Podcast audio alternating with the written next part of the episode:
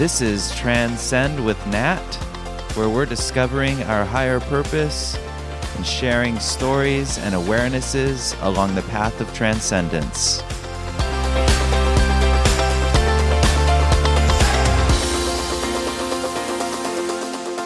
Hi, this is Nat. I'm your host today.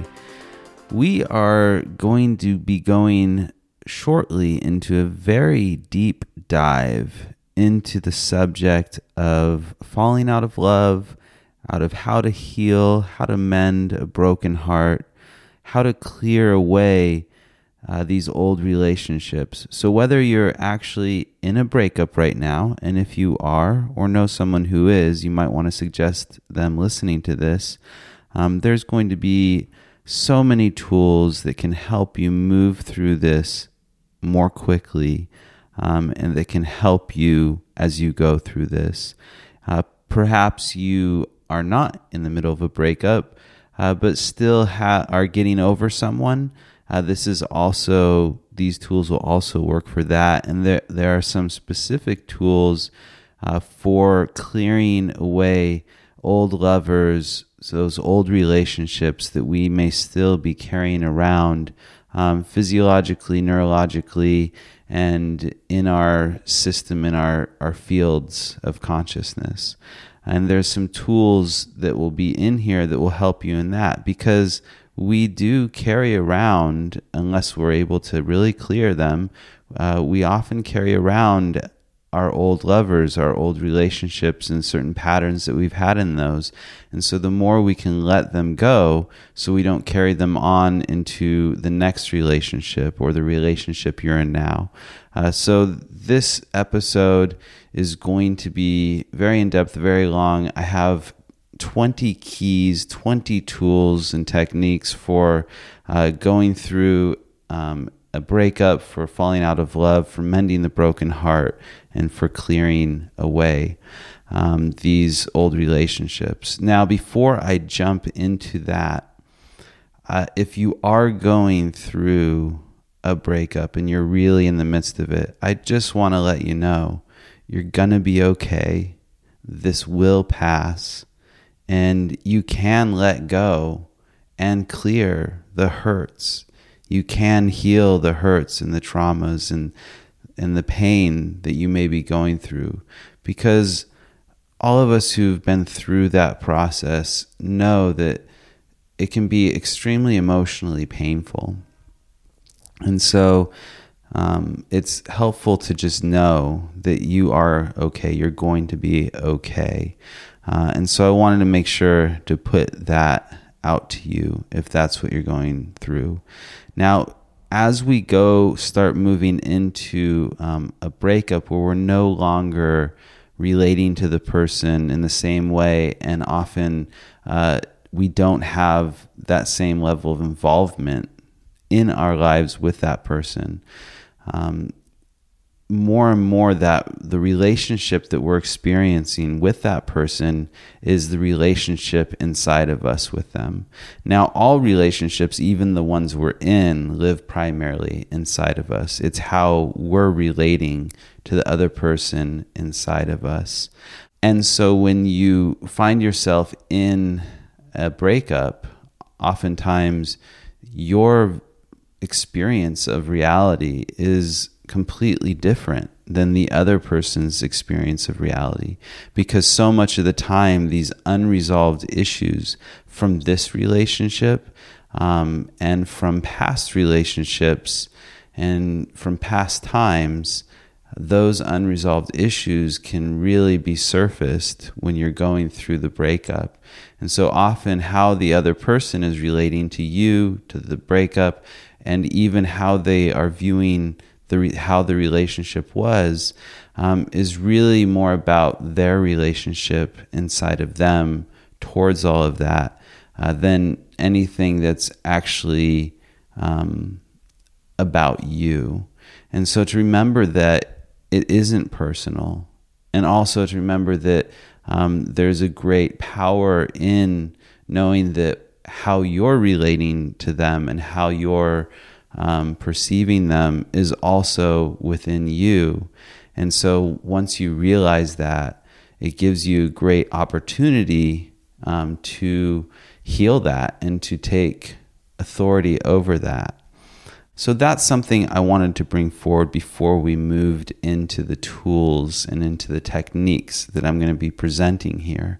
Um, also, if you do feel that you need more support, um, and I have the availability, you can go to my website, transcend.online, and I do do coaching, private coaching with people. When I went through um, a really rough breakup uh, that was very contentious, involved lawyers and all sorts of things. Um, I had a coach who was also working with me, uh, and it was so amazing uh, to have that person with all the the heartache and the emotional pain and, and the difficulty of that kind of um, energy and aggression coming towards me in my experience of that um, having someone that was just in my corner and who I knew like um, was there for me was an incredible experience. So uh, I highly recommend just having, if you can, have that extra support. And if you're interested in working with me, you can go to my website, transcend.online.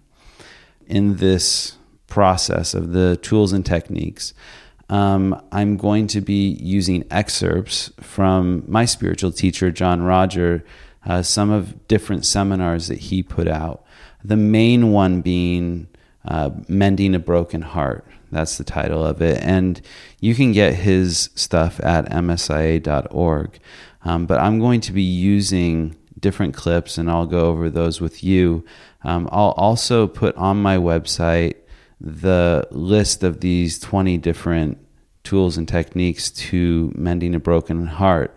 And I'll have uh, the reference for the different seminars um, and other um, support material in this post. So you can go there and get more information about all of this that I'm going to be talking about today. So without further ado, I'm going to move into the first excerpt. It's actually going to be a couple excerpts. It's actually going to be from the end of JR's seminar, um, Mending a Broken Heart. And I'll play those for you. And just so you know, at the very end of this podcast, I am going to do a recap of all the 20 tools. Um, but now we're going to go into these excerpts and then start going in depth into each one. Uh, and at the end, you'll get that recap. All right, here we go. My father told me something truthful. He said, Son, the cure for a broken heart's another woman. Now that's true. So what you have to do is to start going in to a new fulfilling relationship.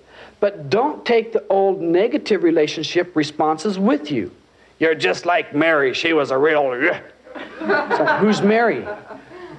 Oh, I didn't tell you about Mary. Mary was a real, she's terrible. Hmm. You're calling me, I'm like Mary, out the door. You see, you're putting them on notice. Pretty soon I'm going to be out of love with you because I'm criticizing you and finding fault with you.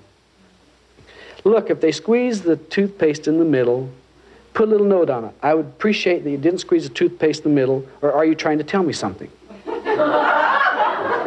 Because squeezing the toothpaste in the middle is a way of saying, I don't like your authoritativeness and the way you run me. And this is a subtle way of letting you know that something isn't working. Sit down with them and say, Look, I get this toothpaste number.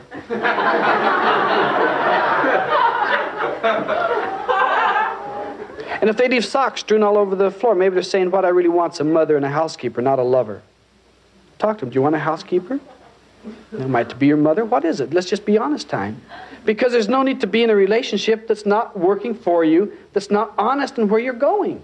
It's going to end up in a terrible, disastrous place. I tell this to you because I love you, every one of you. I see the letters I get from you, and I hear what you say to each other. And it gets hard. And going and getting drunk doesn't clear it.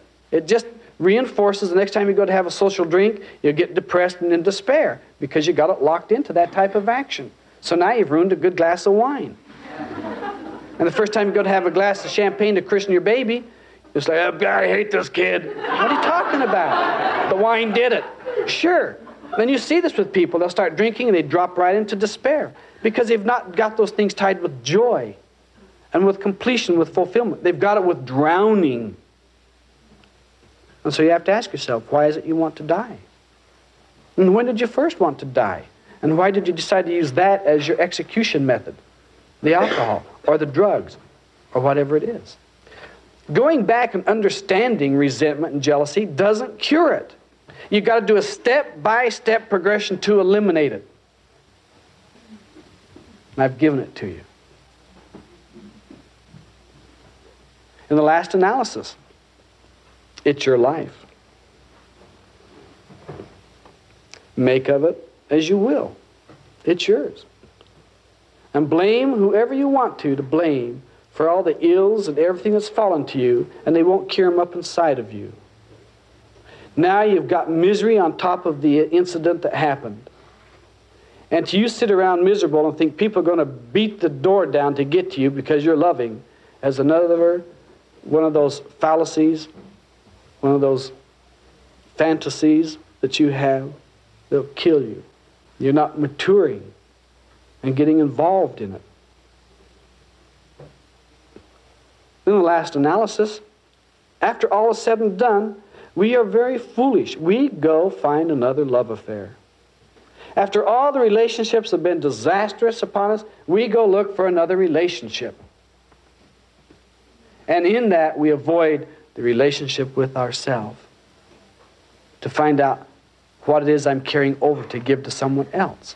I'm not just giving them my love and joy, I'm also giving them my anxieties and my tensions and my deep repressions and my angers and my hostilities. Because you see, most people are fighting for what's already theirs the love, the joy. And so they walk around angry and hostile, disguising it as everything in the world, fighting for what is theirs.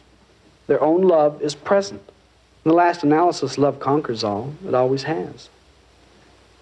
But not the love of lust, and not the love of unrequited beingness, not the love of giving your power over to someone else. Not that type of love, the type of loving where you want what is best for them, even if it means they're with somebody else. And that's a hard one. And yet, if it's not that, what is it? It will always miss the mark. It'll always be less.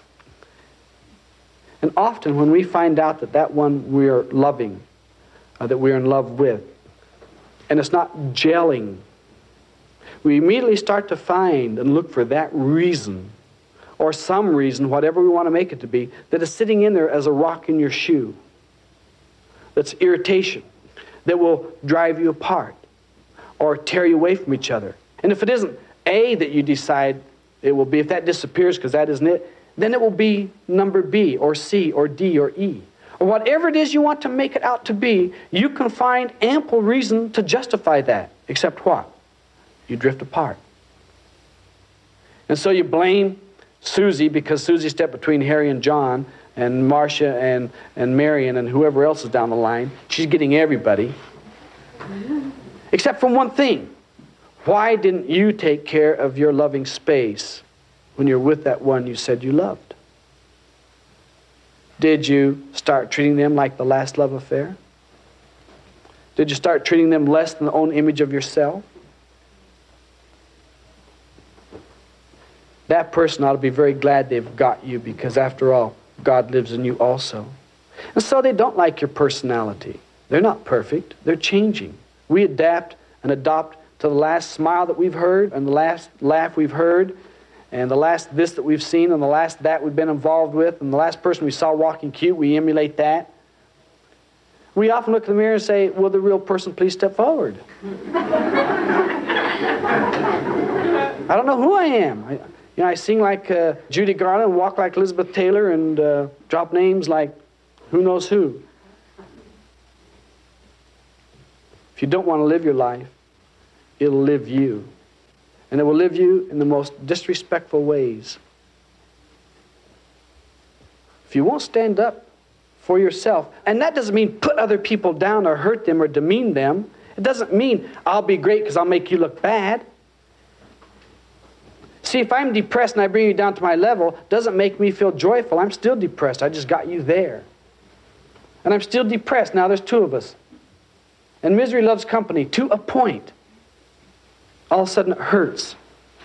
And that hurting says, get up and move. I've laid out a course for you. You follow that, you'll have success. It's not designed to fail. After all the years I've been talking with you people, everything I've told you has been designed for your success. Even talking in the negative terms so you could see it was designed to let you know where it is so you could have success. In the midst of negativity, you could have success. In the midst of despair, you could step out of it and do it anyway. Again, this is what we're dealing with. Now, a lot of people don't like that, see, because it takes away the crutch of their own support, where they can blame you for their inabilities. If we use that will that is ours to just keep standing up, we will be flowing with life. We have to take life as it comes. Our attitude towards it is what gives us the difficulty, not the way it comes. It comes perfectly for us with each lesson for us. And we're laying out all those lessons for ourselves, and when they come in, we cuss them. We say, I don't want that. It's like you programmed it. I still don't want it. Eat it. All right, I'll eat it. I have to. It's all over me. Then eat it so there's none left. You see, when you do something, do it until it's completed. Finish it. Do the thought stopping till those thoughts on that person stop, till they're out of your mind in terms of that loving, unrequited response. And then let them just come forward as a person that you can love and respect as part of God's kingdom, not one who debilitates you and rips you apart. And you never look at them again in terms of that close, intimate, loving response. You look at them in terms of the living love. Just love them, let them go. And you would help them like you would help somebody else without committing yourself to that position again where you've given away your power. But share your strength by assisting where you can, and don't get caught up in these foolish things of what you think they're going to do. They're going to do what they do, and you can trust that. You can trust that. That doesn't mean they're going to do what you can trust, but they're going to do what they do. And it may not be to your advantage, and you can trust that to happen. So there's already so much in that, um, or those two excerpts. Uh, and I, I want to highlight a couple things as I do um, that I think are helpful. Uh, number one, I love the idea there's no need to be in a relationship that doesn't work for you or isn't honestly on purpose with your own direction. Um, and and also the idea of not bringing the old relationship into the new one. And so um, these t- techniques are going to help you to to clear some of that. And as he said at the end, you know, it it's a course of study that he laid out and it works. He designed it for success. Um, and it's a way where you get to the place where you see them differently. And that's really the whole thing we're doing here is shifting their relationship inside of you um, so that you don't have that close, intimate response with them, uh, but you can share your strength with them. And you trust that they're going to do what they do. Um, I really liked when he said, Our attitude towards it is what gives us the difficulty, not the way it comes in. It comes in perfectly for us with each lesson for us. Uh, and and it's that idea that in the midst of the negativity in the midst of despair that you can have success now one of the things that i do is i, I meditate i do my spiritual exercises um, and that involves me chanting a tone uh, that I was given when I was initiated by my teacher, um, a, a, mantra, a tone that I chant and then I listen, and um, it's about resonating inside uh, to the sound current, which is this audible um, stream. It's this higher vibration um, that comes from God, is God, is I don't really know how to describe it, but it's about moving, using this mantra, listening, uh, moving your consciousness into a higher awareness. Well, there have been times when I'm going through this kind of uh, emotional pain, this this difficulty, um, where I I might sit there for a half hour and only get out, you know, only chant the mantra like two times because I'm in such a mess emotionally and mentally. Um, but the important thing is that I sit down. Um, and JR talked about that about you know getting that that willpower um, that we have inside and choosing to stand up. And it's a matter of I, I think there's a um, Japanese proverb and it, it says, uh, "Fall down seven times, stand up eight and the point is is that regardless of um, how down you get, even in the midst of that negativity, that you can have success, that you can use that willpower to do these different tools and techniques. And at first, it just may be that you're in a mess of a place, um, but you can do this course uh, that I'm laying out here. Um, you can do that and if you do it consistently you will get out and you'll get out you'll break these ties uh, sooner than you expect. And there was a couple um, there was a couple different things that he mentioned in there. One he really was on the theme of taking personal responsibility uh, for what you created what you allowed and what you promoted. And you can do that um, in your attitude towards what you're looking at uh, when you get find yourself in the blame game, in the but they did this. Um, you know, in order to really take your power back in any situation, it requires um, a great deal of personal responsibility that in some way or another, even if you don't see it now, that you created it, you allowed it, or you promoted it. Um, and that's something that in Insight seminars, uh, they really um, go that they really introduce that in a really nice way. Um, so that's one of the methods. That's one of the steps in terms of how to approach it is to approach it from this position of taking responsibility. Um, the other thing he said is is move, and I've really found that exercise is a great way of burning that energy. Um, whatever that is for you, getting in nature and sweating, exercising.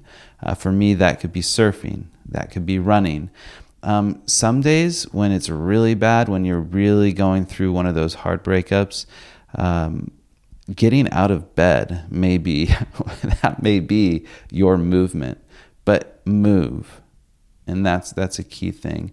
Um, the other thing before we get into um, more of these techniques another method, something that I really like that that I like to remind, be reminded of, and remind others is start out wherever you are in it, send the light, ask for the light, imagine the light going in. If your heart is is aching, if you feel that in your chest, if you're nauseous, you know we have physiological responses to this emotional pain.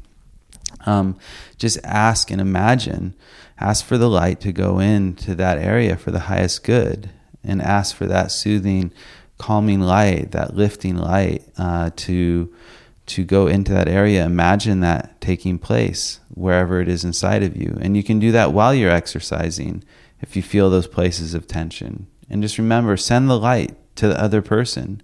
Um, and you can you can just ask uh, god the spirit um, I ask the traveler, I just say, hey, can you handle sending them the light if I'm not in a place where I'm neutral, where I can like send the light neutrally? It's like, hey, God, you know, send the light to these people for their, their highest good.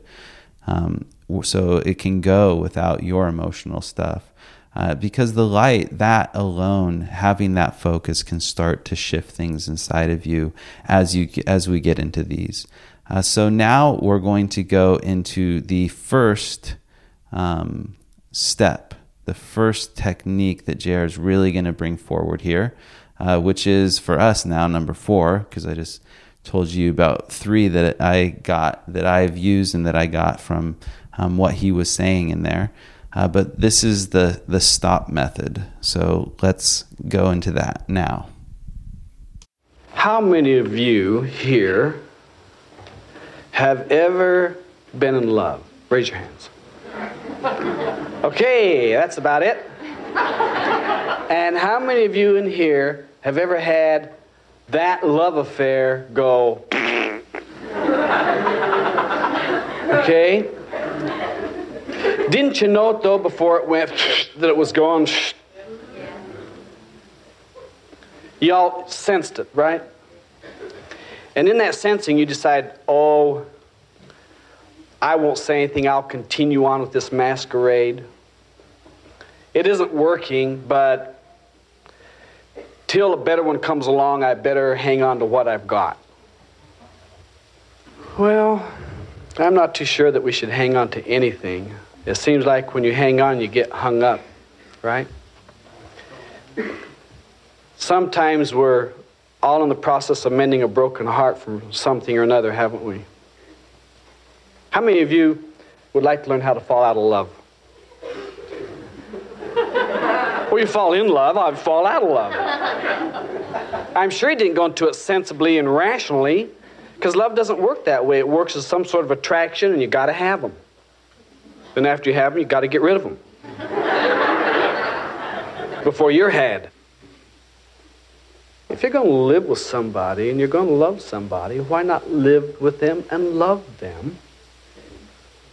Or tell them you're going to go 80% and that's it. They may not be able to go along with that idea, but it's being honest with them, not getting caught in the honesty trap. Because sometimes emotions go up and down according to the time of the day and if it's raining or if the sun is shining. You see, what happens is that we've learned to love a person. And we learn to feel them, we learn to have their hands on us, to touch our body. And we grow very accustomed to that. Plus, we fantasize about it. When they're not around, we're thinking about them being around and all the things we'd do to them if they were around. And when they are around, we never do those. We do some of them. It's a process of being honest with them. So when they leave us and they go to someone else and you still love them and they love someone else, the thing that happens here is you keep going back into those patterns of fantasizing and drawing them to you in your mind and your emotions. It's called unrequited love. You see, we can unlearn loving the same way we learned that. And the first key to this is that whenever that person, in any way, shape, or form, comes into your mind, you just say, Stop. Stop. And drive their thoughts right out of your mind. You get a little three by five card and you carry it in your pocket. And every time they come in your mind, like on Monday, you write a, a one. If they come five times, you'll have five little marks there. Until you get down to the day where there's only four marks on a day then that person is not being seen in an unloving quality, they're just being seen in a different emotional light. That you see them more clearly as a person rather than as that that you idolize and that you worship. So you get to be friendly with them instead of grieving with them and missing them and feeling lonely. This excerpt, J.R. really introduces this first um, technique actually two techniques. Uh, but the first uh, one is stop. And that's whenever they come into your mind, you just say stop and drive the thoughts out of your mind. Uh, it's very effective. Um, and it's a, it's a good starting point, And it's a easy thing that you can start to do. Um, that just whenever they come in your mind, stop and then just drive them out of your mind. Uh, there's an addition to that, which um, we're going to listen to shortly um, that JR adds to this method. Uh, but as a starting point, I mean, you can just start with that. Start doing that. The other thing he brought up is tracking. Tracking how many times they come into your mind. Just have a little, uh, a little piece of paper, a little card that you can just track off, or you could do it on your phone. Um, just track how many times they come into into your mind, and bringing your awareness. I find that tracking is extremely uh, valuable in bringing your awareness to something and then being able to see the results over time. And so you can track it, and just that process of tracking and using the stop um, can help you to move them into that that different emotional light. Um, so you just start seeing them as a as a regular person. So I'm going to go into the next technique. It's it's an add-on to the stop method. So I'm going to roll that for you now. We like to think that we're immune to hurts and that maybe we won't get caught up in the new hurt of a new romance.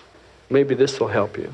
Every time their thoughts come into your mind, say stop and substitute some pattern that you've already thought ahead of time that is really fine, that's fantastic, that's wonderful, that does not include them. Like a walk at the beach, looking at a beautiful tree, anything. So, as soon as you stop and drive that thought out of your mind, immediately pull the new one in that is fresh, invigorating, and pull it to you. And hold that, and then let it go. This method of adding a pattern after you say stop, um, a pattern that doesn't include them, that's pleasant, that's fantastic, that's wonderful, is a very easy thing to do, uh, very effective as well, and it's easy to add to the stop method that you're already doing. It, something that I recommend because um, it's important to have it planned out ahead of time, uh, whatever that is. And if it's something that you used to do with them or a place you used to go with them, I wouldn't recommend using them or using that because I don't think it's going to be as effective for you if you use something uh, that doesn't include them and hasn't included that person. And maybe it's a, a spiritual retreat, um, an animal, uh, it could be that walk on the beach, like JR talked about, um, beautiful painting, a poem. Uh, it could be a lot of different things um, for you. It could be it could be a uh, ideal scene that you have right now of, of your life or of something um, that you're working on manifesting uh, that's a positive, um, hopeful view of the future. Uh, so that's that's another thing. And so you bring it in, you do the stop, you bring in, you drive them out of your mind, bring in this new image, and then let it go. Um, and so something I also I'll use uh, is just I'll tell myself next, you know, or moving on. Um, I'll, I'll tell. I'll, sometimes I've done this like literally out loud. I'll tell myself, okay, okay, moving on, and you know, stop, drive them out. Okay, now it's time to move on, Nat. Um, and so talking to yourself like that can help too. Just to remind yourself, you know, we can move on. We we don't have to hold the thoughts now um, and then move on to something else, uh, get busy doing something else or focusing elsewhere. Uh, so that's, um, we're to add, we're to actually use something similar to this in this next technique, uh, but that, that really covers um, the different pieces of that stop technique. So, uh, very effective, easy to do, set it up, use it, and um, it can really help start shifting the energy inside of you with them. So here you go. Here's the next excerpt. Now, there's added technique. It's called exhaust the response. Remember, I did a seminar a long time ago on aversion therapy? The old rubber band, boom. You can add that onto this too. But sit down at least 15 times during the day. Bring the picture of that person into your mind. Think about them consciously. Bring them into your mind, see them, drive them out of your mind, and substitute the new picture of fulfillment, where you have a better self image of your own beingness, that you are capable, that you have the capacity to be loving, and to find love in somebody that will respect you and be with you. Probably two weeks before you start to see the results. So, adding this exhaust the response method and doing that 15 times a day, um, it's similar to the stop method, except for now you're rather than when they come into your mind, you're saying stop and, and substituting the image. Now you're consciously bringing them into your mind. So you're training your mind and strengthening your mind and your focus so that you are the one who has dominion over your mind and over your focus. Um, and so you bring them into the mind.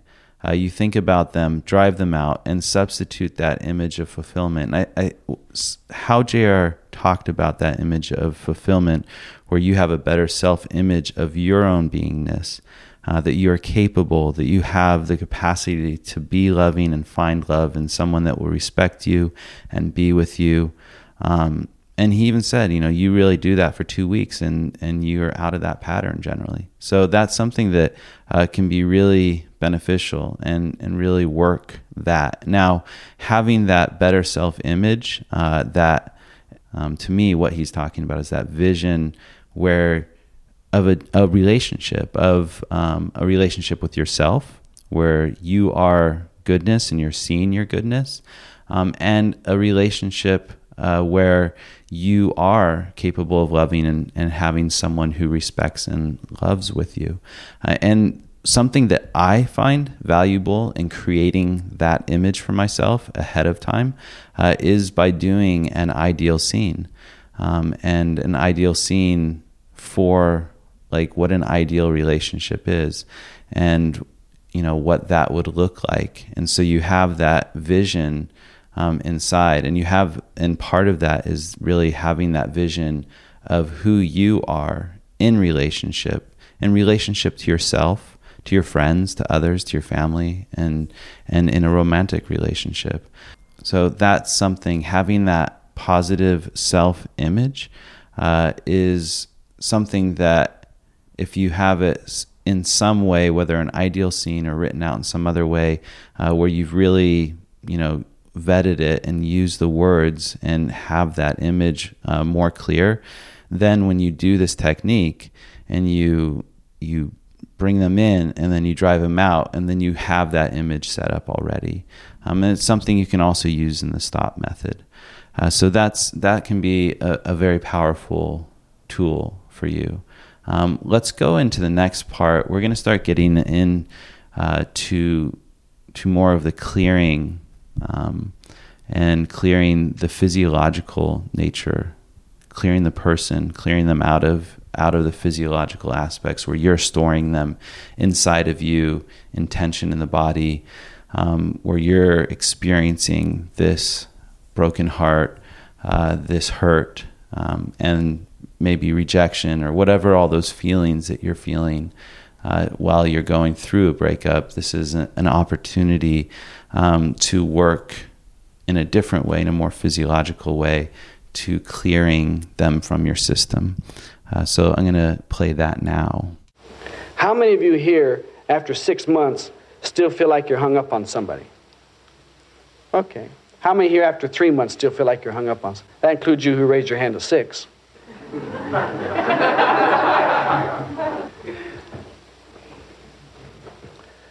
How many of you, after a month, are still hung up on somebody? Two weeks, and you can be on your way out of that pattern. The thing of it is, see, they come in when you're alone by yourself with idle thoughts. At night, by yourself, you roll over and there's nobody there. Too bad. Life gets like that at times fantasy doesn't work too well, but neither does grieving about that loved one who's not there work too well. What it does is it makes you tense and tight inside. And so you start identifying your tight, tense muscles with thoughts concerning that person and the emotional feelings dealing with them. So the second key here is you have to get to a deep state of relaxation with your body. And the way you do that is you take the leg and you just tighten all of it, stretch it out, tighten it, hold it for a minute or two, and then release it. Then the right leg, the left arm, the right arm, the stomach, the back, the neck, the head, the face. And with the face, you also stick your tongue out and stretch the mouth. And so when you relax that, you'll find out that you still have tight, tense muscles. Those are the ones that are conveying to you the message of unrequited love. It's not the ones that just seem to be. They're riding on top of stress. And let's call it distress at that. So then you go back and repeat the tightening of the leg, the left leg, the right leg. It could be right leg and left leg. The arms, the stomach, the back, neck, head, face, and release them again. And you'll find out that you'll start getting below that tension that you have grown accustomed to that feels normal to you, that is carrying messages of unrequited love. It's in there. Now, see, the way you can prove this is how many times out of clear blue sky the person comes into your mind and you feel a tense place in your stomach or your back. Or you start to feel tension in your back, you wonder, what's that? And then comes the person's face. See, we carry people inside of us in stored up energy fields. We've stored up childhood incidents, mothers, fathers. A lot of times, and very few people know this, we store up our lovers inside of us.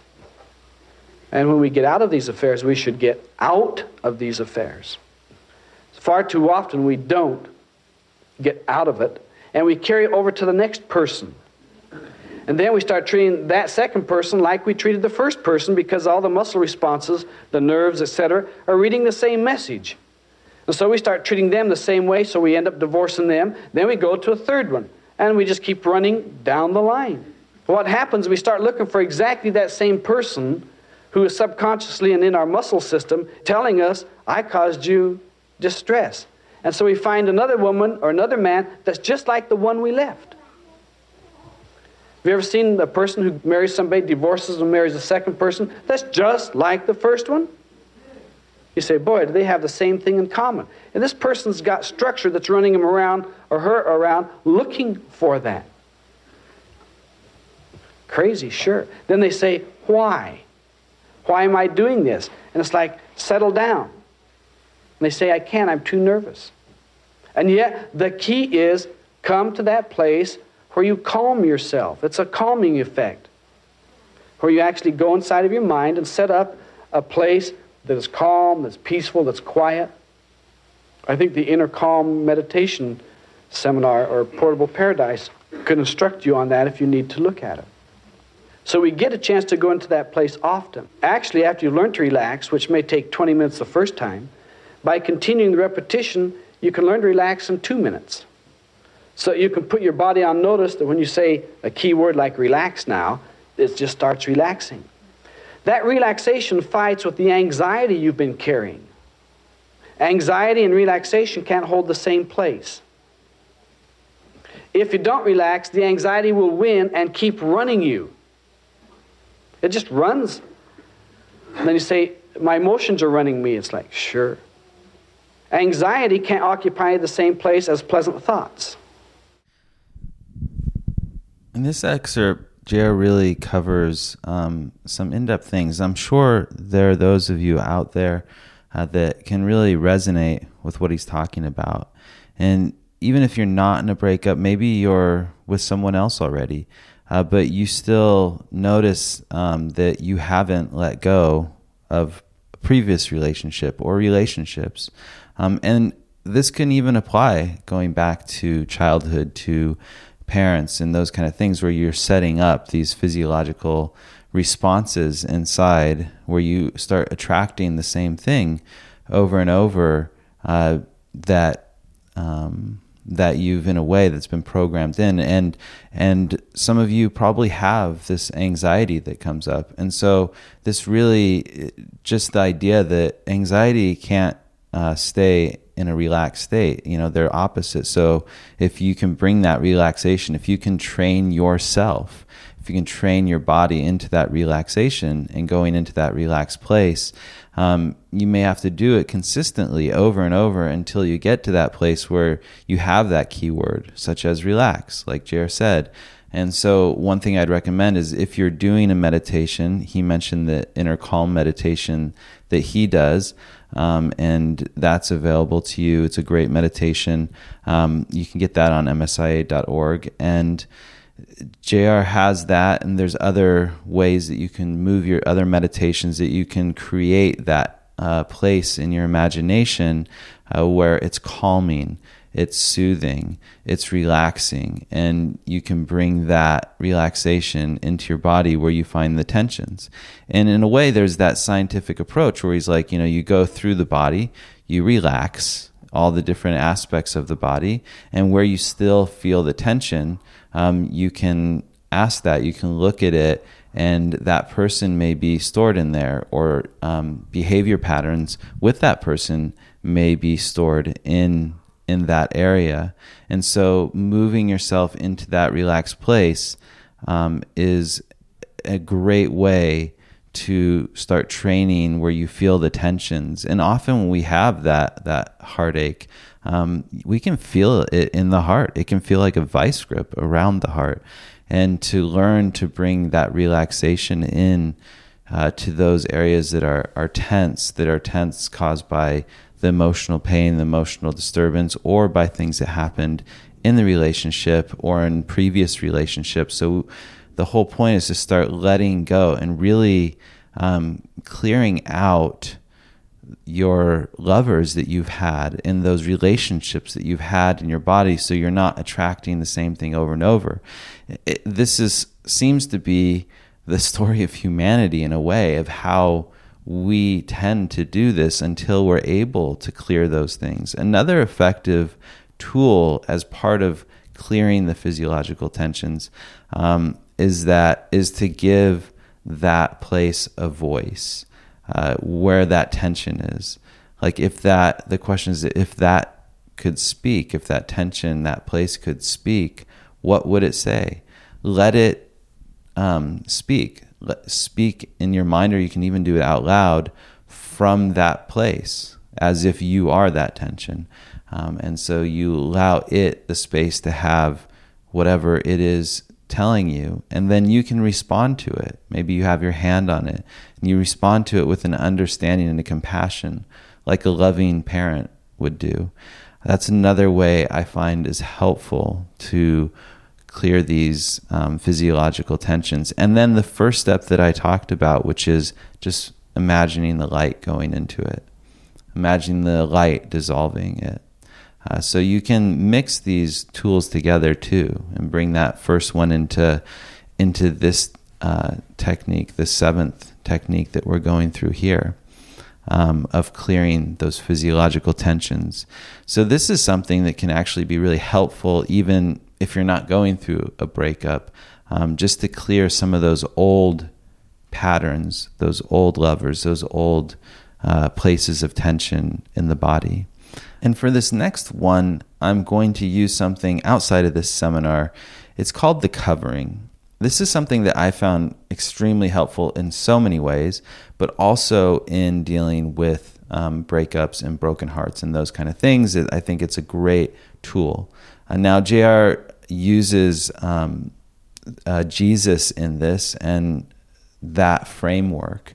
Uh, if that's not something that resonates, I know some of you listening, uh, that that's something that doesn't resonate with you in that wording, uh, you can take that wording out when you're using it. I th- think it will still be a very valuable tool. And for those of you who resonate with the Christ, um, you can use this, you know, in its entirety. But I find this there's a lot of power, um, a lot of power in this, and especially for those when you're going through a breakup, the part at the end, uh, just about covering it with the goodness of of people, no matter what they say or think or do. Um, this idea of covering whatever all this is with that goodness, to me, is is extremely powerful. So let me play that for you now. This information is mystical, metaphysical, and mixed in with common sense and living your life. So, the reading of this is not to gain an understanding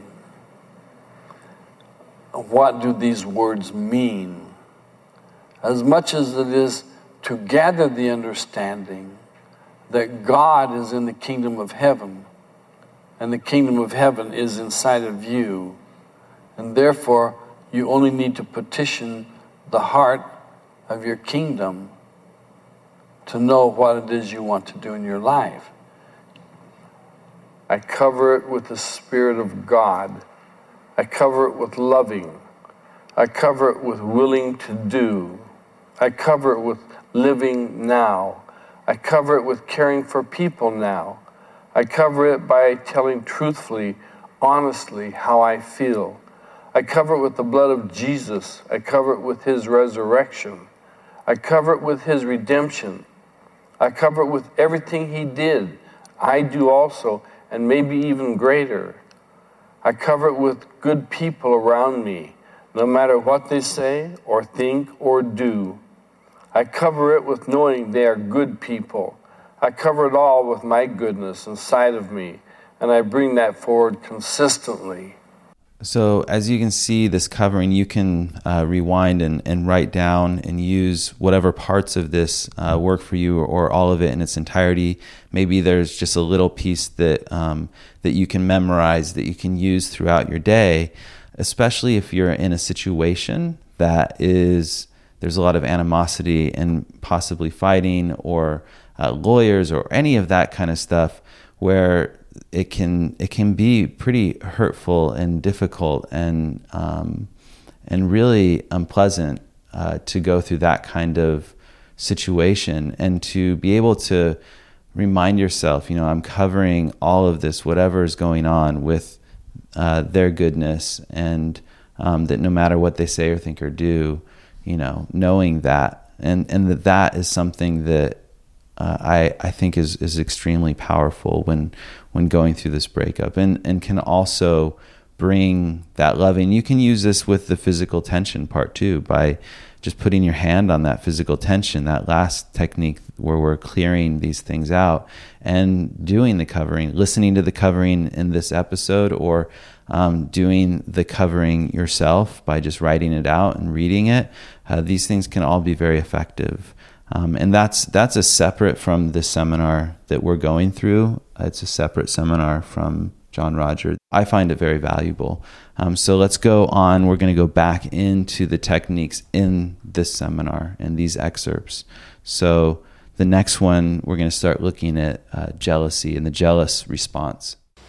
Anxiety can't occupy the same place as assertiveness. It can't occupy the same place as a positive self image. It occupies a space that you've given up to it. And its sister is jealousy. And jealousy never gets you what you want, it makes you hateful, spiteful. Remember Scarlett, Gone with the Wind? You terrible, spiteful, hateful person. It was she that was that. Jealousy was her, her middle name. Wanted everything but what she had.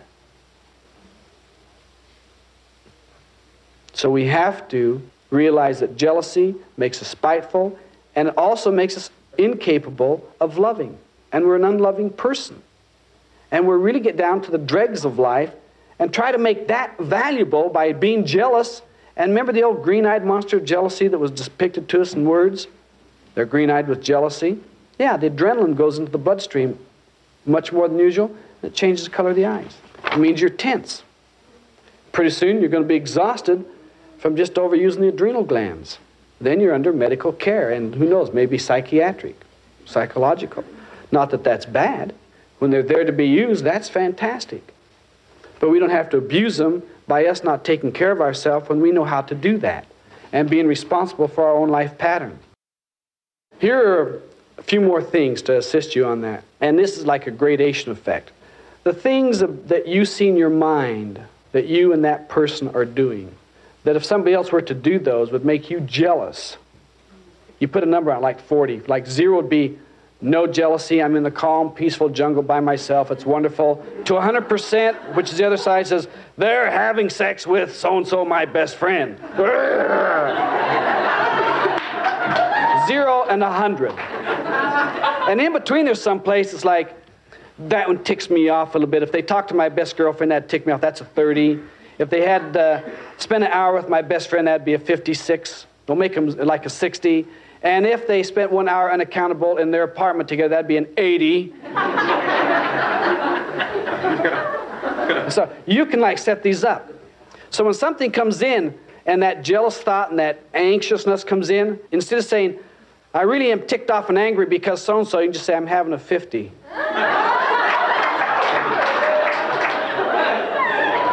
That stops you from negatively reinforcing it in your head again by repeating those words back to yourself. Or, I'm up to a hundred.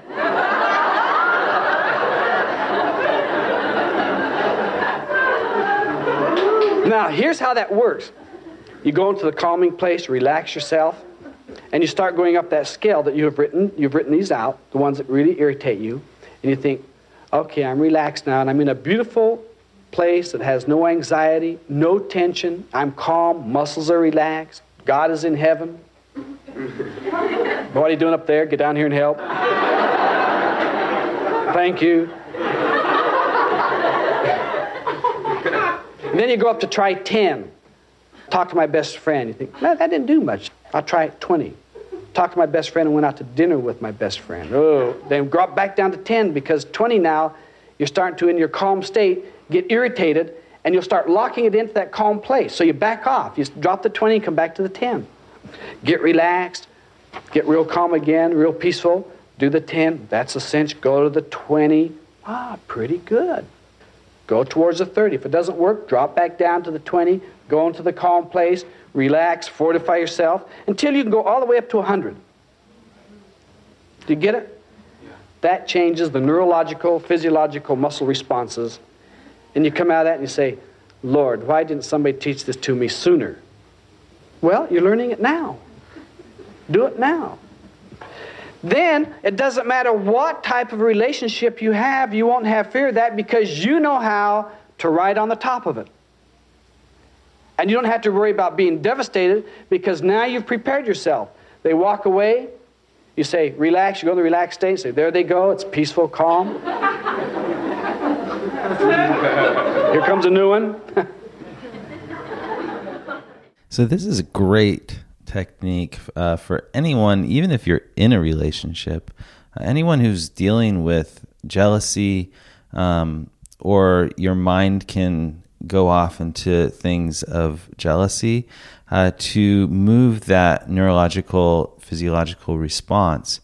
Um, as you can see, a lot of these techniques, they're just retraining our responses uh, to what's going on and taking dominion over our own consciousness instead of continuously giving away the power to them and what they're doing and all of that. So this technique is really about putting together that scale of, you know, 10 to 100 or 0 to 100 um, and at least every 10 you write down like what that would be what like what would get you to that place where that 100 is just you're completely freaking out, overcome by this jealousy um, at a very intense, intense level. And to just start moving up. And again, you're using that relaxed place, that beautiful place that, that we started out with in, in the stop method. Um, and that we also worked with, you know, a, a, different one of those, and possibly it's the same for you um, when we're clearing the physiological tensions and all of that. So you, you want to drop into that that place and then slowly go up the scale until where you start getting that tension. Um, and then you drop back, you drop away from it, reestablish that calmness, and slowly move up and slowly train yourself where you can be relaxed um, regardless of what you're seeing. And so that that I think is an extremely valuable tool for jealousy in general, uh, and and also especially, I'm sure we've all gone through that with um, with breakups and with lovers and things like that, where now you're no longer with them, and then you start imagining things, and and this can be a, a, great way to bring that calmness back and that dominion over your consciousness, so you don't spin out quite as much.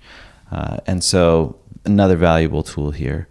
Uh, let's go on to the next one, which we're going to discuss clearing the consciousness and maturing the emotions.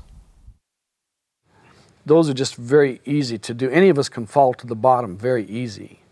A thing comes on, it's called, I just don't give a good damn. Kill me. And it's a very hard thing to get out of once we have declared that we said, kill me, and I give you power to do that, it's a very hard thing to get that back. We should never give any power over to anybody. We always maintain it, but we always listen for advice and guidance. We never give somebody control of our life nor tell them, kill my life or take it when you want to. Even the, a very subtle statement of that, like, honey, you decide, is kill me on some level. Where it's like, honey, you decide, and then let's see if I can go along with it, is communication and consensus building. As long as the thoughts came up, then what happened is you have the emotional of retention of the negativity. Then you have to mature the emotion. We can digress ourselves back. I think I did a tape on this where you go back and you look and you take yourself back there and you start to fill it with light. And, well, what you have to do is you do it till it lets go. Um, there are a lot of tricky techniques to use in the imagination and the mind that fool the emotions because they're often the emotions are based upon a lot of fantasy and um, you, a person who's doing emotions and fantasy you can't really detect their fantasy from what really happened because inside them it's recorded in the same place so when they tell it to you that's why you can't tell a pathological liar or somebody who really feels that what they believe and said is true you can't pick it up on a lie detector because it's recorded as so in the same place so you treat that as though it did happen and uh, you go back inside. One thing is you, you apologize to yourself for carrying it so far. You forgive yourself for negativity with it, like I really forgive myself for negativity with it. And then you ask yourself for permission to open that for clearing. Like I ask, I want permission to open this and clear it. And you drop back and say, I want to have this shown to me, not to reconstruct. I want to have this shown to me in a way such as that I may clear the emotion from it and gain the wisdom of the experience, but not be embedded down with emotional negativity. Sometimes you get a blank, so you start over again.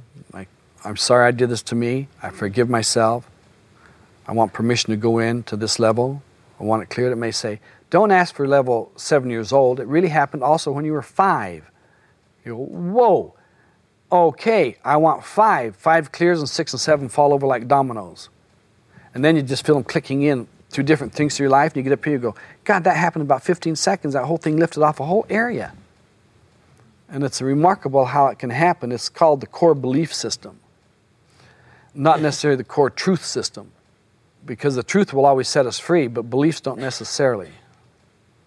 Now, the beliefs change to action can, moving on them physically. Going back in your mind is, in a way, moving on it physically because you're going to try to find where in your body is that repository stored. And you can ask yourself, can you indicate to me, to my body, where you are located? And you may feel a pain in the stomach. You go, whoa, I wonder if that's it. Don't even question, just take it that that's it. If it isn't, you haven't lost anything. If it is, you're on it. And so you ask it to clear. Sometimes, if the action has been done with another person, and we must make amends, then we've got to go to the other person. Uh, so, this is a really powerful technique that JR brings forward here. I actually, um, this is a different seminar than the Mending a Broken Heart seminar.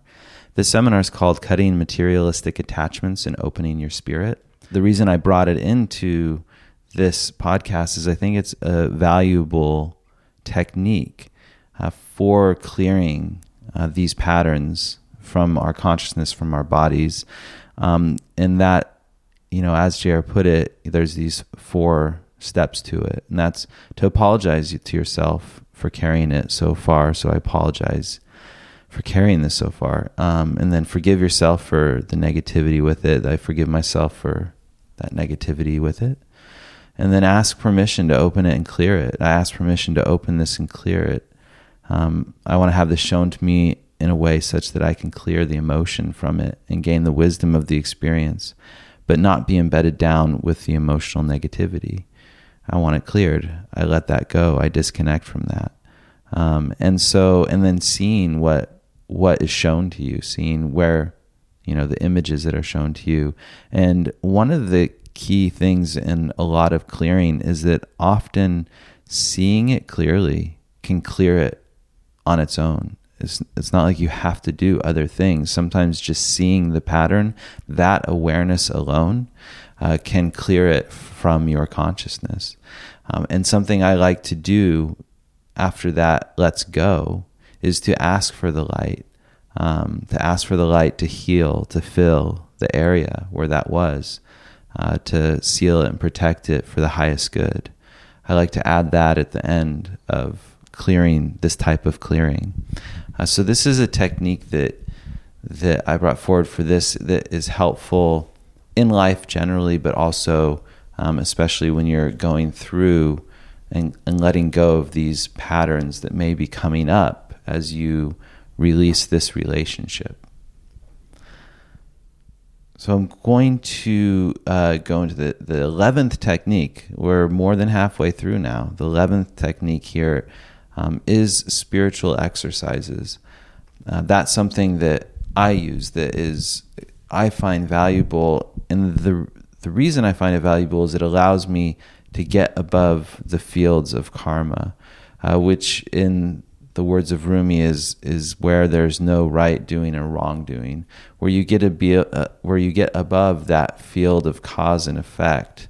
Um, you get above the emotions, you get above the mind and the mentalizing, uh, and you can move your your consciousness just to that um, pure state of awareness and that loving energy field, that loving experience uh, that naturally, that natural loving experience that happens as you move your consciousness from that. And I talk about spiritual exercises and give a guide to that in episode 20 of this podcast if you want more information about that. Um, but that's a technique I highly recommend. Another technique that I find is extremely valuable is intentional freeform writing.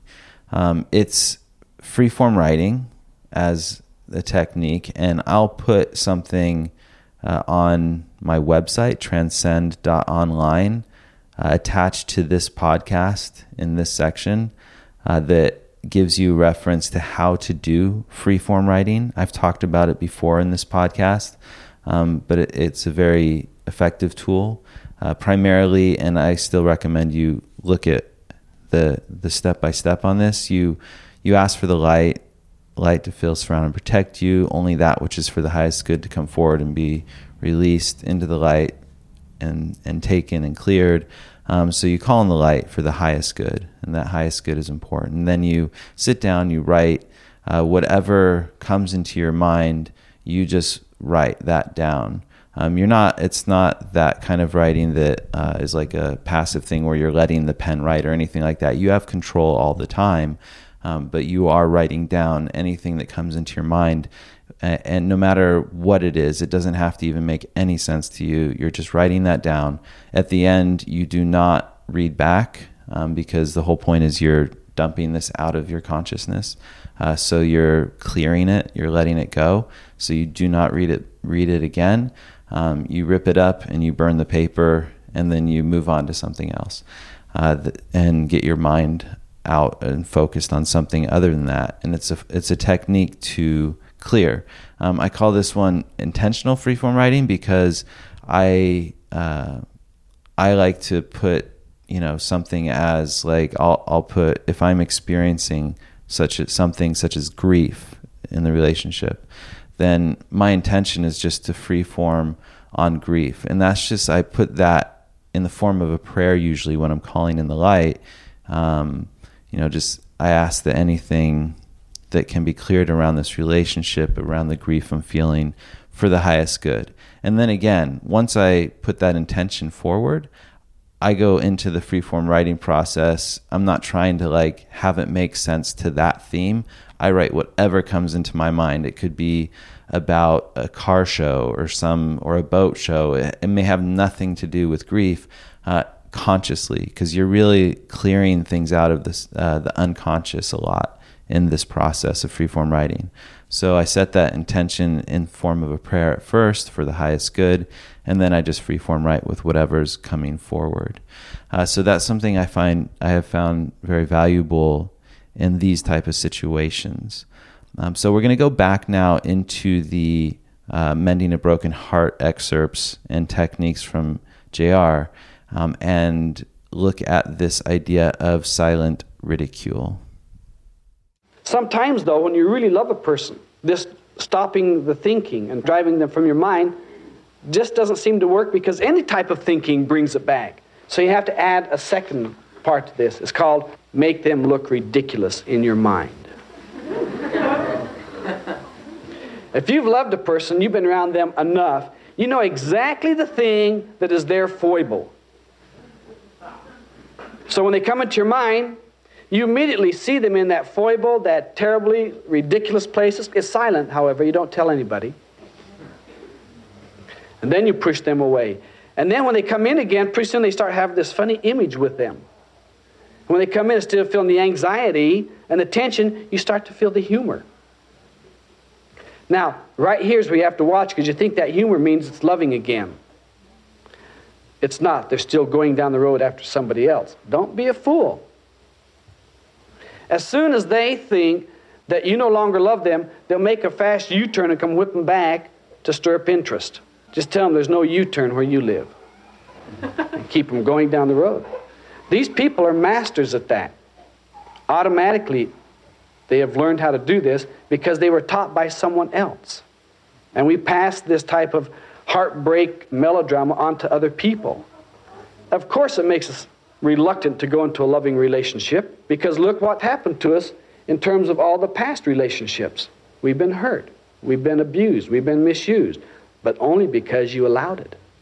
So, getting out of that love affair is valuable to you because while you're in that state, you're unloving, you're unproductive, you're physically paralyzed, you're non productive to anyone around you, let alone yourself. And your own feelings of self esteem become very, very hard to deal with because they hit rock bottom. If you can hit rock bottom and say, That's fine, I know what this looks like, you've still kept your self esteem inside of you, and you've done it just as an experiment of life rather than as a victim of life or as a tragedy or an accident waiting to happen. Now, I'd practice this silent ridicule three to five times a day. Three to five. I'd probably say five if it's really hard on you. You see, it isn't logical, but then a love affair never has been. But if you look at how you build up loving someone, all we're doing is taking that process and reversing it. Reversing the very process to go right back out of it again. Miss a step and it'll come around and hit you in the head, called law of reversibility. We're all pretty familiar with that one. So, in this excerpt, JR gives us another technique. Uh, and that technique is that of silent ridicule, making them look ridiculous in your mind. This is a very simple, and he said to do it three to five times a day. It's a simple technique, uh, but it can it can really change how you see them, how you hold them inside of yourself. Um, some of you may, may go, well, that seems kind of mean yeah, it is kind of mean um, if you were to do it outside of you, but really you're looking at shifting from viewing them in that really loving, intimate way and to be able to cut the cords. So to, to do this silent ridicule inside of you, um, not outside of you, but inside of you, so that you, with the intention of shifting how you see them, and it's not choosing the foible that you found as cute in the relationship. It's finding uh, those things that you would find annoying, and you can even make them uh, more so than they really are in order with the intention of shifting this inside of you, where you make them look even more ridiculous inside of you. You're changing how that you hold them inside of you. And so let's go on to the next excerpt about self esteem? What you want to do is build a positive image for yourself. When you see them in a ridiculous state, turn immediately and see the things that you've done that have been positive. Like, I made my bed this morning. I washed dishes today. I said hello to the landlady. A positive thing that you've done, and keep track of them. Write them down. Because you'll forget them, and when a situation comes up that's demeaning to you, and you feel debilitated by the emotions that suck on your consciousness and your energy, Pull out your little book and you can see the things you've done. You wrote them when you were doing them. Rereading them fortifies you again of the positiveness of who you are, the same way that you read how that person loved you fortified the positiveness of who you are. But now you're loving yourself and you're getting your own approval and respect out of yourself by doing things that bring self approval and respect. How are you going to have a positive attitude unless you do positive things? People say, oh, if I just had a better positive attitude. And it's like, that's a miserable one to start with.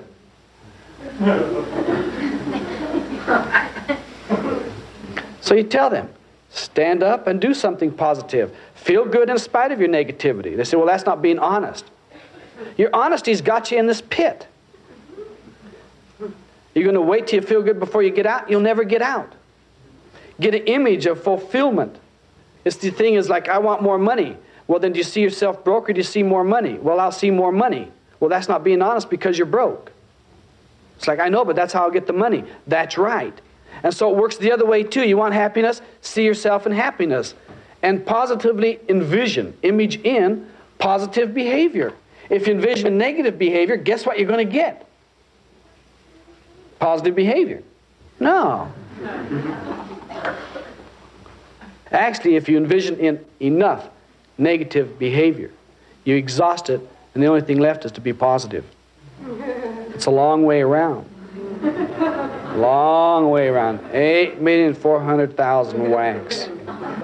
You see, changing the self image means thinking more positively about yourself. That's all it means. It doesn't mean a new wardrobe unless that also conveys a new positive self image about yourself. But you know, in spite of this, we always come to that one place where we even feel like God has forsaken us. We feel like Spirit's down on us, and is there any value left in life? Is there going to be anything worthwhile? It seems like we always end up with that statement, like alone again, naturally. And what we've done there is we run an ego trip that we're somebody separate than Spirit and God, which is part of the big illusion we run. We're not separate. We are not away. We are part of that. There's some really great things to remember that JR touched on in that excerpt. Um, and just this idea that, you know, you if you you don't want to wait. You don't wait for the happiness to come to get out of your negativity. Um, you start envisioning that wherever you are, even if you're in the negativity, uh, in spite of the negativity, you know, you start putting that positive um, image of yourself and that image of you being happy. You know, and if you want happiness, make sure that you're part of that image of happiness. That uh, that imagining starts that positive behavior. And if you want to feel good, you do good things. Uh, it's pretty simple. And yet, you know, this is something that we can really use at a time like when you're going through something like a breakup, like a heartbreak, um, that to to add that into as another technique, another tool to building that positive self image of yourself, where you actually write down every little thing that you do uh, that is positive, that is good about what you're doing. Um, and so that when you start feeling down, you can reference back to the you know the things that you have done today that are good um, and start reinforcing that so that's the the technique, um, the 14th technique that I have written down here. I believe it's number 14 for us. And that is to write down the good things you do. And then if you need to reference it because you uh, drop down in your emotions, um, that that that's a positive that you use this and you start looking at what you did that's good uh, because it really is about that bringing more of that goodness and, and recognizing that you are one with the divine or that you are one with the goodness um, and that you are doing that and you are acting on that and to start seeing yourself doing that. And even if you're um, having difficulty and having trouble just keeping that positive attitude or doing anything that's good um, to really start imagining yourself doing those good things, imagining yourself happy and in that happiness.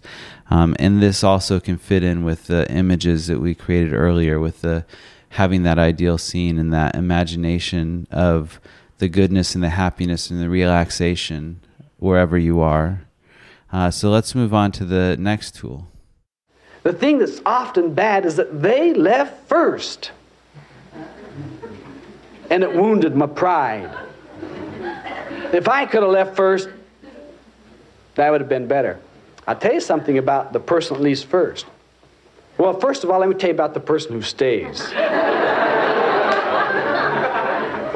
the person who stays has that bed you both slept in, that couch you both sit on, that table you both ate at, the pictures on the wall, the same toilet. You get what I'm saying? You're going to be haunted by the spirit of the living together in that place. The one who goes immediately is going to be new, strange, unusual territory with the freshness of adventure and curiosity. They're not going to miss you back there with all that mess they walked out of. So it becomes obvious, doesn't it? Move. Sell it, get rid of it, burn it, dump it. You might say, it's too valuable. Is it worth, dollars wise, what it's doing to you psychologically? Where you may never be able to give that loving heart to someone else and to open up the relationship with someone else. It's not worth it. And that attachment to the material worlds will bring you back here again and again and again. Burn it. Give it away. Give it to Goodwill. Get rid of it. Whatever it takes to get it away from you. Yes, and go get a different wardrobe. Sure, he said, I love you in that blue dress. Get rid of it. Go get a purple one. okay, light pink. Don't tie yourself to that person's future. Instead of going down past their apartment to see if they still are there, turn one street ahead of time and don't go. It'll make you feel good because you're saying, I didn't give in. Use that stubbornness that stopped you from participating in life to determination to participate the way you want to to your advantage, not to your disadvantage. And yet, don't we do that? God bless the one in the relationship who stays behind with all those things that were shared and that have that shared energy field with them and that have that um, that can trigger those things in the mind uh, and in the memory of those shared items, uh, the shared bed, all, all, of the things that uh, can be there when when you're the one who is left behind. So it does become one of those things where move it around, uh, get rid of things, sell it, burn it, move it um, and to to really like look at that in a way so that the, that you're not suffering because of the materiality, because of the things in the home. Um, sometimes it requires moving out of that home altogether. Um, sometimes it can. It depends on you on how you've related to it on that inner thing. But if you find that these things are keeping you caught in that emotional cycle, in that um, that memory cycle, in the longing, in the you know the difficulty with those things, then get rid of them or move them, change them. And the other thing to do is ask for a blessing of light and to see that light going into all these items um, and all the things that do remain uh, and light to those areas of your consciousness uh, that may be triggered by them or have an opening uh, to that relationship within your consciousness. Um, and just place a light, a light of blessing, a light of clearing the energy fields um, into all these things, into the home. And you can see a light column. You can uh, imagine a light column from the highest uh, heavens into through your home, through your place, um, down into the core of the earth and just asking that that take place uh, from the higher light, from God, and just to remove any negativity and bring greater blessings and abundance. Um, and fulfillment and peace. And so sometimes that can help also shift the energy and shift it within your consciousness and shift how you're seeing it. Uh, so that's another part of that tool. And let's move on to the next one. See, one of our things is we say, well, I wonder if I'm over them. So you go back into all the mere details of the life and find out you're not over them. Because we have residuals left in us from everybody we've contacted. And so we then fight to get away from that draining action, and then we feel bad because we're not over them yet. We're not through with them yet. What we're really saying is, I don't want them to have my power. I'm going to get it back. The way you get it back is not to go into a situation where it's going to be taken from you. And every time you give over to that response, am I really over that? It's the same as like, have I really stopped smoking? I'll smoke a cigarette to see. You must continually, every day, keep making the right decision. You can't just say, well, I'll take this one aspirin and clear up all my headaches from now on. You have to take one each time the new headache appears. Get the idea? You have to keep making the decision over and over and over and over again to your advantage. You can't say, Well, I decided once. Why didn't it last? Because it didn't.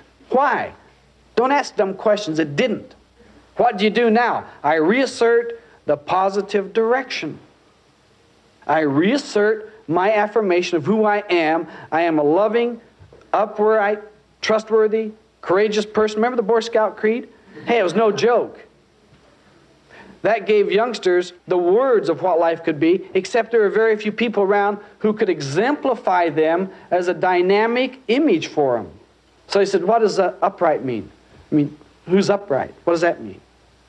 We have to get words in our mind of people that demonstrate that ability to us in an ongoing conscious direction daily. Not somebody who fills up and says, I can do it, and the next day they're down and say, I can't do it. But one who says, I'll do it, and when it goes down, they say, I'm still doing it. Because I said I would do it. That type of assertion allows you to get the best out of any occasion without offending someone else. You're no longer at the mercy of your own negligence, which is what it boils down to. So we have so many different variations and tools and techniques that we're presenting here. And a lot of the underlying focus is that of um, letting go of, putting a stop to those things which are no longer on purpose for us and focusing on the good things, the good things about us, good visions, um, good envisioning, uh, using all these different tools. So we're moving our focus into a more po- positive direction. So reassert the positive direction daily. And that's our 16th tool. Um, and it's an affirmation. He used an affirmation, and it's an affirmation of who you are. Uh, and it includes those core underlying qualities or principles for you in your life um, and creating that intention uh, creating that statement that resonates with the truth of the highest part of you, the truth of the the authentic self, uh, the truth of your soul, um, and the truth of that positive image of you in that positive direction. So creating that affirmation and reasserting that every day as your positive direction your positive affirmation daily um, and keeping that as your focus is another one of those tools and techniques uh, that you can that you can use here. Um, I'm going to add a few that aren't in what we're playing here. Uh, so one of them that ha- that I find very helpful uh, is disconnecting statements. This is something you can do in your journaling. Uh, you can do it out loud too. I find it valuable to to write them out. And the idea is that you're not taking it to be personal, whatever you're doing. um, and you're not taking it to be your responsible your responsibility to fix uh, or to be involved in in some way. So as an as an example, um, I'm not responsible how whoever your ex partner is. Um, I'm not responsible for how they see me. I'm not responsible uh, for what they do. I'm not responsible for what they're saying about me. I don't have to correct people or try to get people to like me. I don't have to correct uh, what they're saying. I don't have to defend the choices that I'm making for me. I don't have to explain myself to anyone. I don't have to be involved in their view of reality. I'm not responsible for how they see me. I'm not responsible for how they see this relationship. Um, so, using these statements, I am not responsible for, and I don't have to, um, to really give your, to honor yourself in that process of disconnecting from an over responsibility, which is natural when you've, especially when you've lived together, when you have shared a lot of responsibilities, when you've shared that karma with someone, um, when you've been together in a lot of things, um, to really disconnect. And, and if there's um, people out there who, if there, it becomes a situation where people are taking sides, um, you're not responsible for what other people think about you. Um, and to remind yourself of what you're not responsible for and what you don't have to uh, do. And those disconnecting statements I find can be very valuable. So the next is gratitude statements. It's gratitude for what you have, uh, and that is I am grateful for um, what you have in your life. And it's also something that can assist. You know, we talked earlier about uh, that jealousy process. Um, and in that in that excerpt that I played earlier about jealousy, um, when we were looking at all that, you know, it was about the um, jealousy can never give you what you want. Uh, you want everything, um, but what you have, or you want something that you don't feel that you have, and it can make us spiteful and not capable of loving. Um, so one of the things that we can do is to start having the great gratitude statements um, for what we do have.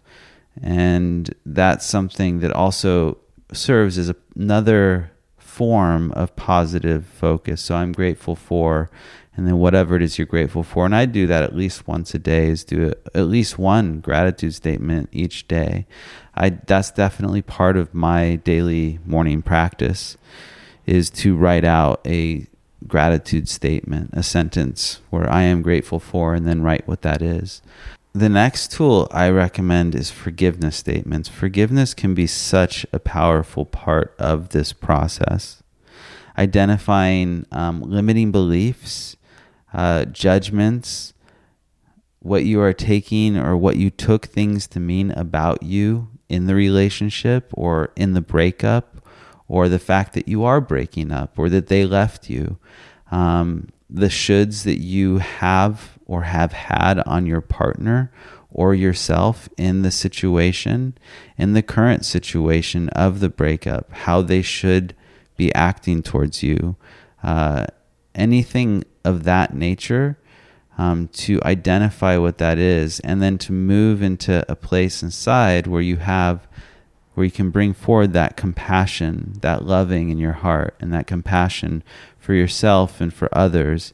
Um, and do the forgiveness statement. I forgive myself for judging, you know, whatever it is you judge. I forgive myself um, for buying into this limiting belief and whatever that is, whatever those ideas are that um, are limiting beliefs for you, uh, forgiving any of those things that that would be the shoulds, and then doing um, doing that forgiveness, and then having a, a compassionate and the truth is statement.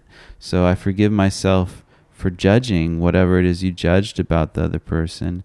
And the truth is, and here you want to look at like what is a higher truth? What is um, a more soul centered truth? What is a more um, soul or higher perspective truth? In some ways, to get to what that might be if you're having difficulty is to imagine, you know, that idea of what what how would a great spiritual being see this? Um, and for everyone, we all have different uh, people, people in history, people in our lives who we identify as um, awakened, enlightened, illuminated beings. Um, and so to really look at through their eyes what the higher truth is in this situation, what the higher truth is about those limiting beliefs, what the the higher truth is about your shoulds on them or yourself in the situation, um, and to tune into that place of the higher truth it's within you, and where you get to that place where you know that they're doing the best they know how to do, you're doing the best you know how to do, and you can have a bit more compassion going forward with what they're doing and what you're doing um, and then let it go to spirit. You know, just let it go in your mind, whatever that judgment, whatever all that is, just let it go to spirit. I find that to be a, a really powerful tool in letting go of of some of the hurt, the pain, um, and the unresolved energy patterns that we have with these people and within ourselves, with ourselves as well. Sometimes it comes back to previous relationships, to previous um, people, including parents and family and siblings and things like that, um, can come up as we do the forgiveness, these limiting beliefs and forgiveness of judgments, um, the shoulds, the um, how you took things to mean, what you took them to to mean about you, that doesn't necessarily, or doesn't just doesn't mean that about you. Um, so that's another tool for you. So let's get into the last tool. And if my count is right, and I'm going to go through all of these at the very end, uh, this one will be the 20th tool uh, that we have that we've that I've presented here to you.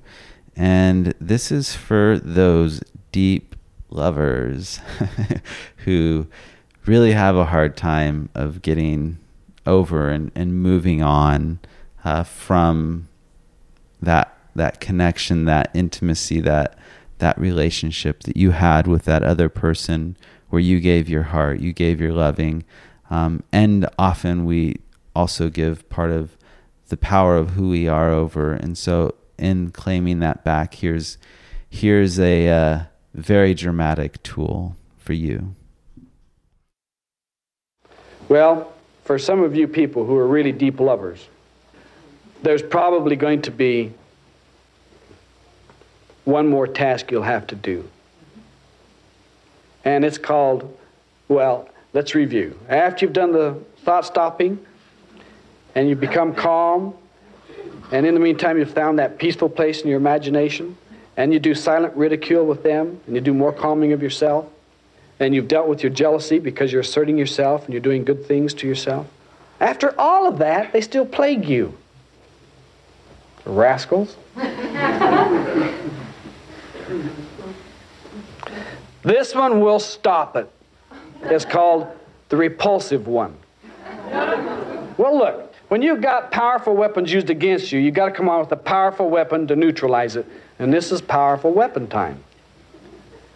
You think of them in the most disgusting, revolting way possible. Now, one that just came to mind that I picked up someplace here in this group. I won't mention your name, but to think of them holding a dead rat in their mouth with the ooze coming out. and you are going to kiss them. Yeah.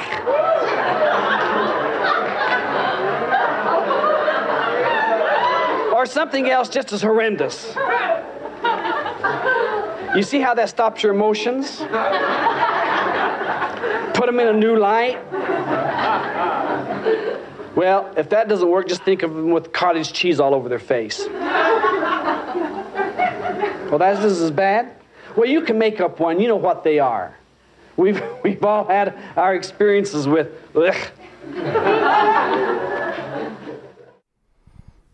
And that's great. We've all had our experiences with yuck. yeah, that is uh, that is a powerful tool to use when you need to use that uh, to change that emotional response inside of you. Um, yeah, pretty gross, uh, but effective. Effective in shifting that for you for those of you who need who need the big guns. Um, so I'd like to go through now uh, these 20 steps, these 20 tools and keys that you can use, and you don't have to use uh, all of them by any means. I mean, I'd be surprised if you can use all of them. Uh, unless this is what you're doing as a full time job at the moment, which you may be because sometimes we are that miserable as we're going through a breakup, as we're going through a broken heart. Um, but use those ones of these tools that that really work for you. And if you really use sometimes even just a couple of these, uh, it can really, really be effective and have a strong effect in the time that it takes you to move forward with this. And with everything, there's no timeline for mending a broken heart. You know, some it may be quick or quicker. Some it can take a really long time. Uh, some of these situations uh, really go in deep, and the hurt can uh, trigger some deep hurts. Sometimes not just from, often not from this relationship, but from past relationships, past experiences uh, from other times. So to work these processes, but you can work those other hurts in many ways through the processes that we've discussed here. So, number one is sending the light into the situation and where they are inside of you. Uh, number two is to take responsibility for all that happened and how you created, allowed, or promoted whatever happened. Number three is to move, to exercise, uh, to do what you need to do to burn up that energy. Sometimes that's it's helpful to exercise in nature. Number four is the stop mechanism, using stop whenever that person comes into your mind, saying stop and driving those thoughts right out of your mind. And then adding to that, uh, that method would be to um, substitute a pattern that's really fantastic and fine and wonderful and does not include that other person. Uh, this is something you've decided ahead of time, uh, like imagining a walk on the beach, uh, looking at a beautiful painting, remember uh, having that vision of a, of a beautiful retreat you were at, not with this person. Maybe it's uh, being with a spiritual teacher, future fantasy, ideal scene. Um, and to stop that thought, to bring that other one in, hold it for a minute, and then let it go. Uh, or um, another part of this could just be to use next and moving on, um, and to use that kind of wording and attitude towards this process when you find that this person comes into your mind. So, fifth is to track how many times they come into your mind. You track it until it decreases substantially to where you're rarely thinking of them throughout the day. Um, and that will give you a way to measure your progress. And also, it brings your attention to, to your progress and to um, the, the direction you're moving. It's not to see them as unloving, but rather just to see them in a different emotional light, light where uh, they're just another person and not that uh, close, intimate person that you're idealizing and, and worshiping in some way. Um, number six is to exhaust the response. So that's the one where 15 times a day you bring them into your mind, you see them, you think about them consciously, you drive them out of your mind, you substitute it with the image of fulfillment of where you have a better self image of your own beingness, that you're capable, that you're have the capacity to be loving and to find love in someone that will respect you and, and be with you. Um, and that can be helpful to have that ideal scene again that we talked about in this one. Um, so, exhausting the response. Uh, it differs from the st- the stop method, where the stop method is something when they come into your mind. Uh, this one is you're consciously bringing them into your mind and then um, driving them out and substituting with that positive image and um, having more dominion over the whole process of your mind. Uh, number seven is um, to be calm, to create that calming nature in the physiological tension, uh, where you tense up your body and then you release it, and then you look at where the the tension is still remaining, and maybe it's just quite obvious because it's uh, that oppressive feeling on your heart, or the nausea in your stomach, or the tightness in your stomach, where um, the tension is conveying that message of where that unre- uh, unrequited love is being stored within your body, um, and so you go back uh, to those tense areas and you relax below the tension um, and you clear them. Um, you clear where they're subconsciously in your mu- muscle system, and um, clear them from that that place. Um, so you you work on coming into that calm environment, that calm place in your imagination. Uh, you can where you can imagine maybe it's that beautiful beach, that beautiful place in nature where you, um, as you really envision it, as you really experience um, the tactile like feelings and the the visuals and and you allow your body and maybe you have that key word of relax. Uh, maybe you use Jared talked about his inner calm meditation and you train yourself and you train yourself physiological to be able to relax when you use that keyword to relax. Um, another aspect of clearing this physiological tension can be just to give those places a voice too um, so that that tension you know if it could speak what would it say?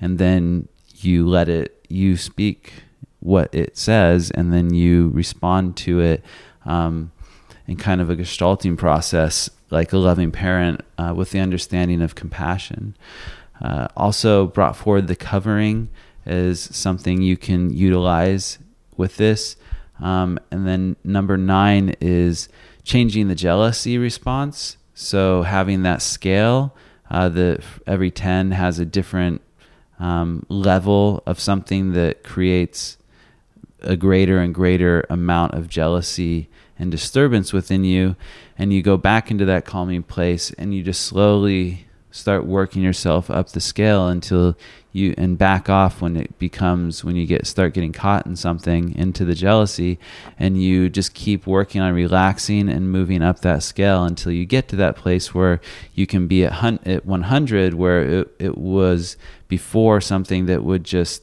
um, drive you crazy into this like um, intense jealousy and where you are now just calm when you think about that you're relaxed. Um, number 10 is clearing the consciousness and that is clearing that grief and maturing the emotions um, and going back into the age that you know wherever this was and sending the light and clearing it. And remember there's the the four steps of that which is to um, apologize to yourself for carrying it as far as you have i apologize for carrying this so far i'm sorry for carrying this um, and then the next one is to forgive yourself for the negativity. I forgive myself for the negativity with this. Um, the next one is to ask for permission to open it and clear it. So it's I, I ask for permission to open this and to clear it. Um, and you want it to have it shown to you in a way as such that you can clear the emotion from it and gain the wisdom of the experience, but not be um, uh, not be embedded down with that emotional negativity. So I want it cleared. I let that go. I disconnect from that. Um, and whatever that is that comes forward as you see it, you, you can let that go. And just that awareness of what it is, of where that's triggering, um, and bringing that loving into it, and then bringing the light into that area, asking for the light to clear, heal, fill this area, seal it, and protect it for the highest good. Um, so that's number 10. Number 11 is the spiritual exercises, which is getting above and beyond this the right doing, wrong doing, the fields of karma. Um, and I discussed that there's um, an episode, which I believe was number 20, uh, that has that in um, in the podcast, but about the spiritual exercises. Uh, number 12 was that intentional type of freeform writing.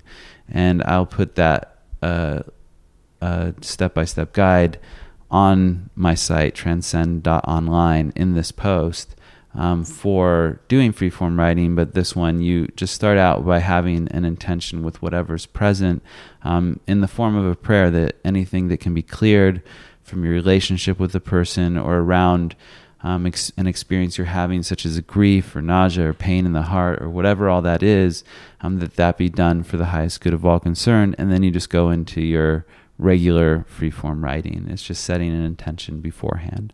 Um, the 13th tool is a silent ridicule, ridicule uh, doing three to five times a day.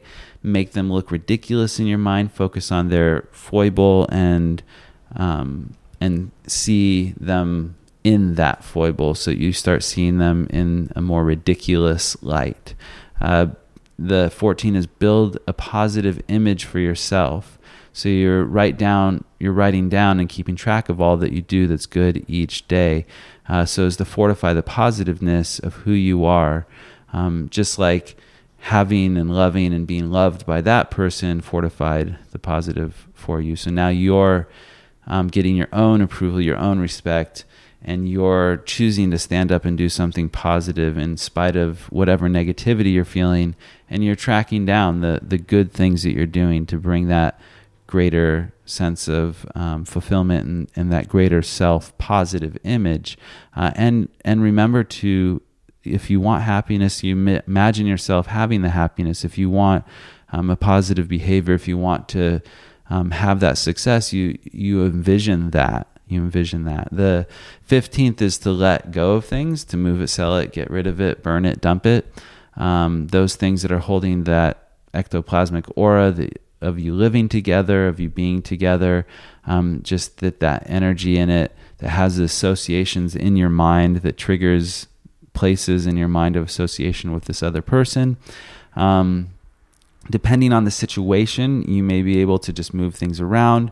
Uh, you may need to get rid of some things. You may need to get rid of everything. You may need that you guys shared. You may um, whatever is holding you up or creating that negative uh, pattern of association in your mind.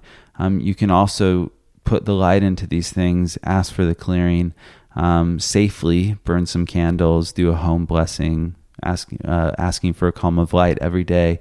Um, things of this nature uh, to assist you in letting go of whatever that physicality is that you shared with the other person. Um, number 16 is to reassert that positive direction daily, and that would be in that form of an affirmation or of an intention of who you truly are in an I am statement. And number 17, disconnecting statements um, so that things that you were taking personal or that you were over responsible for in the situation that's currently going on or in the relationship that you um, you just write down those things I'm not responsible for whatever it is um, and I don't have to do this and whatever happened you know whatever that is that that doesn't mean what I took it to mean about myself. That doesn't mean this. Um, doing gratitude statements for what you have doing a gratitude statement every day I am grateful for, and whatever that is. Forgiveness statements, identifying limiting beliefs, judgments, um, and what you are, what you're taking or took things to mean about you, the shoulds on your partner, yourself, or the situation. Uh, identifying those, bringing in the compassionate self forgiveness, I forgive myself for, and then bringing in that compassionate and the truth is statement uh, from that higher place, that higher vision of what the higher truth is in the situation and and is about you. Um, and so, you know, you you eventually get into that place where you realize you know we're all doing the best we can and uh, it can just release some of the the tensions on yourself and on the other person and letting that go into spirit. So that's number 19 which is the forgiveness. Number 20 is the repulsive one uh, the really dramatic way that JR discussed, you know, in his getting the, the most disgusting thing that you can think of uh, with that person, such as, you know, the the rat that he mentioned in their mouth, the oozing, you know, oozing ooze out of their eyes, and then you're going to go kiss them, like you know, something that's really uh, repulsive that that's with them, that's on them, that they're that's in that grossness, that ugh, and then having your like having to interact with them in a close way with them being completely repulsive. So it can really shift that emotion really fast. So if you if you need the big guns then that's number 20 uh, so i hope that for those of you who are going through um, a breakup, a broken heart, are still trying to heal from something that happened before and maybe a long time before. Maybe there's certain things that you haven't been able to let go of in a relationship that's been over for a long time. Um, and maybe some of these tools uh, are worth looking at for you in terms of really letting go of those lovers of um, of those people that we've been that we sometimes are carrying around with us inside of us energetically so we can come to the next relationship um, so that we can come more clear and clean within ourselves with ourselves the relationship inside of us uh, that you can let go of those things which are no longer no longer working those energetic patterns that have kept tied in uh, from these relationships. And so this was a quite a big subject matter, um, a lot of tools and techniques, but I think that uh, it is well deserving to have it be such uh, such a large subject, uh, such a large um, podcast, and such with so much material and information uh, because it's one of those things in life that can be extremely difficult and extremely hard. And we can help when we're in that, we can use all the help we can get. So that's our episode for today. Um, if you have any questions, feel, feel, feel free to reach out to me at transcend.online.